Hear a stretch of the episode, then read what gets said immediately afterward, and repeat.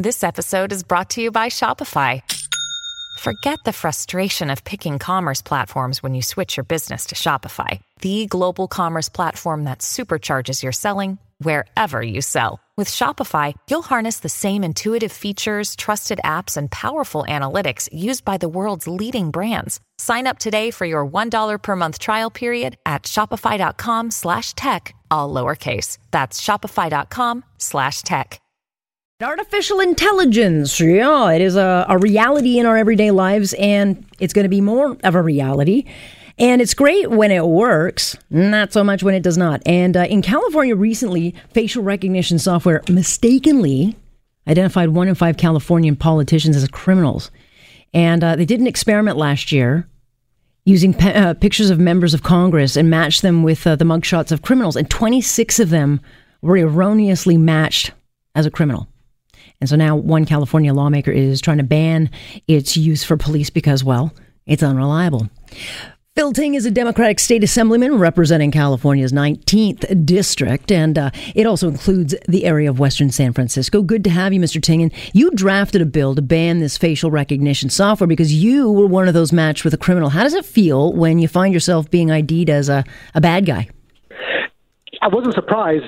The ACLU had done a similar test with members of Congress, cross referencing uh, their faces with a mugshot database using the Amazon Rekognition software using the default settings, and 28 members of Congress got misidentified. Mm-hmm. In our situation, we only had 26, but again, there are a lot fewer of us. There's only 120 legislators in California, so I wasn't. I wasn't very surprised. It just shows you that this software is just not ready for prime time. It's not ready to be used for law enforcement purposes, and it is definitely not ready to be used on body cameras. Yeah, I mean, it's pretty scary because it is a reality in our world. It's going to become an everyday use. It's already being used, but you're right, it is unreliable. And it's only until you find yourself being misidentified that you really realize, oh boy, I'm in big trouble. Well, well, again, it's great to be opening your iPhone with the face recognition software, or it's great to identify your friends on Facebook with that software. It's a whole other thing where you could potentially get arrested and falsely accused of a crime you didn't commit. Right now in the United States, if you actually are arrested, that's on your record permanently, even if you were never committed of, if you were never convicted of the crime.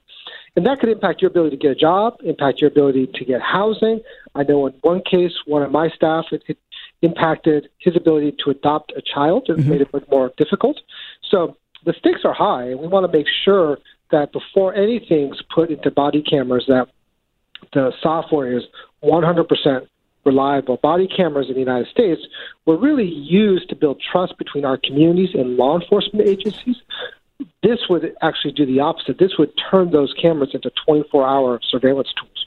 Right. And so whatever happens in the US generally will will find its way here. We have body cameras on our police, not all police have them, but we don't have the artificial intelligence feature. I figure that's just a matter of time. But clearly when we'll look at states like California and say, okay, what are they doing and how will that set a precedent? Do you think it'll ever be up to code or you, is there a time period when you think it might be uh, reliable enough that um, that it can be used? I, I don't know. I mean, in, in the United States, privacy is absolutely sacrosanct and the idea that we've already lost so much of mm-hmm. our privacy thanks to social media, thanks to the internet, uh, this would be another huge step in that privacy loss. So I think it's very concerning for many, for many citizens. Yeah, absolutely, hundred percent. I mean, in Hong Kong right now, as we watch all these big, big protests, we know that the Chinese government is actually using artificial intelligence to recognize protesters' faces in the crowd. And so when I read the article, I thought, oh wow, it's that unreliable. Think of how many people can find themselves netted into uh, getting into trouble, and it's not even them. No, absolutely. And, and for me on Facebook, I don't know how often this happens with you, is when they use the facial recognition, I'm constantly being misidentified with other Asian Americans. It's very it's very common. They think my picture comes up as somebody else. So uh, again, we want to make sure that is absolutely accurate before someone gets falsely arrested, thrown in jail for a crime they never committed.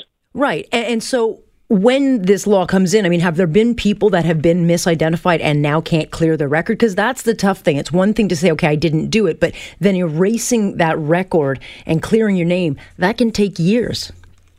Absolutely. I, I, have a different bill around expunging and clearing people's records. And that includes people who are falsely, people who are arrested and never convicted, as well as people who are convicted and then served served their time for minor offenses. Um, the, this is absolutely very important because we have, even today, mm-hmm. even with our current system, people who are arrested and never convicted of a crime. But that, again, that stays on their record. Okay, then let me ask you this. How is it that uh, the courts in, in America haven't seen this technology and much like a, a lie detector test, how come it has not uh, been deemed inadmissible just because it's based on uh, faulty, um, you know, evidence? I mean, at, at, some point, are California lawyers uh, able to throw cases out because of this? Well, I think that would be a, uh, a really important question. Uh, we haven't dealt with that yet because we really haven't seen that much facial, facial recognition software being used at this point. So rather than wait for this to react to a situation, we really want to be proactive mm-hmm. and make sure that we ban it from body cameras moving forward. And in the bigger picture, what's your goal to ban it outright, right, or until they get it right?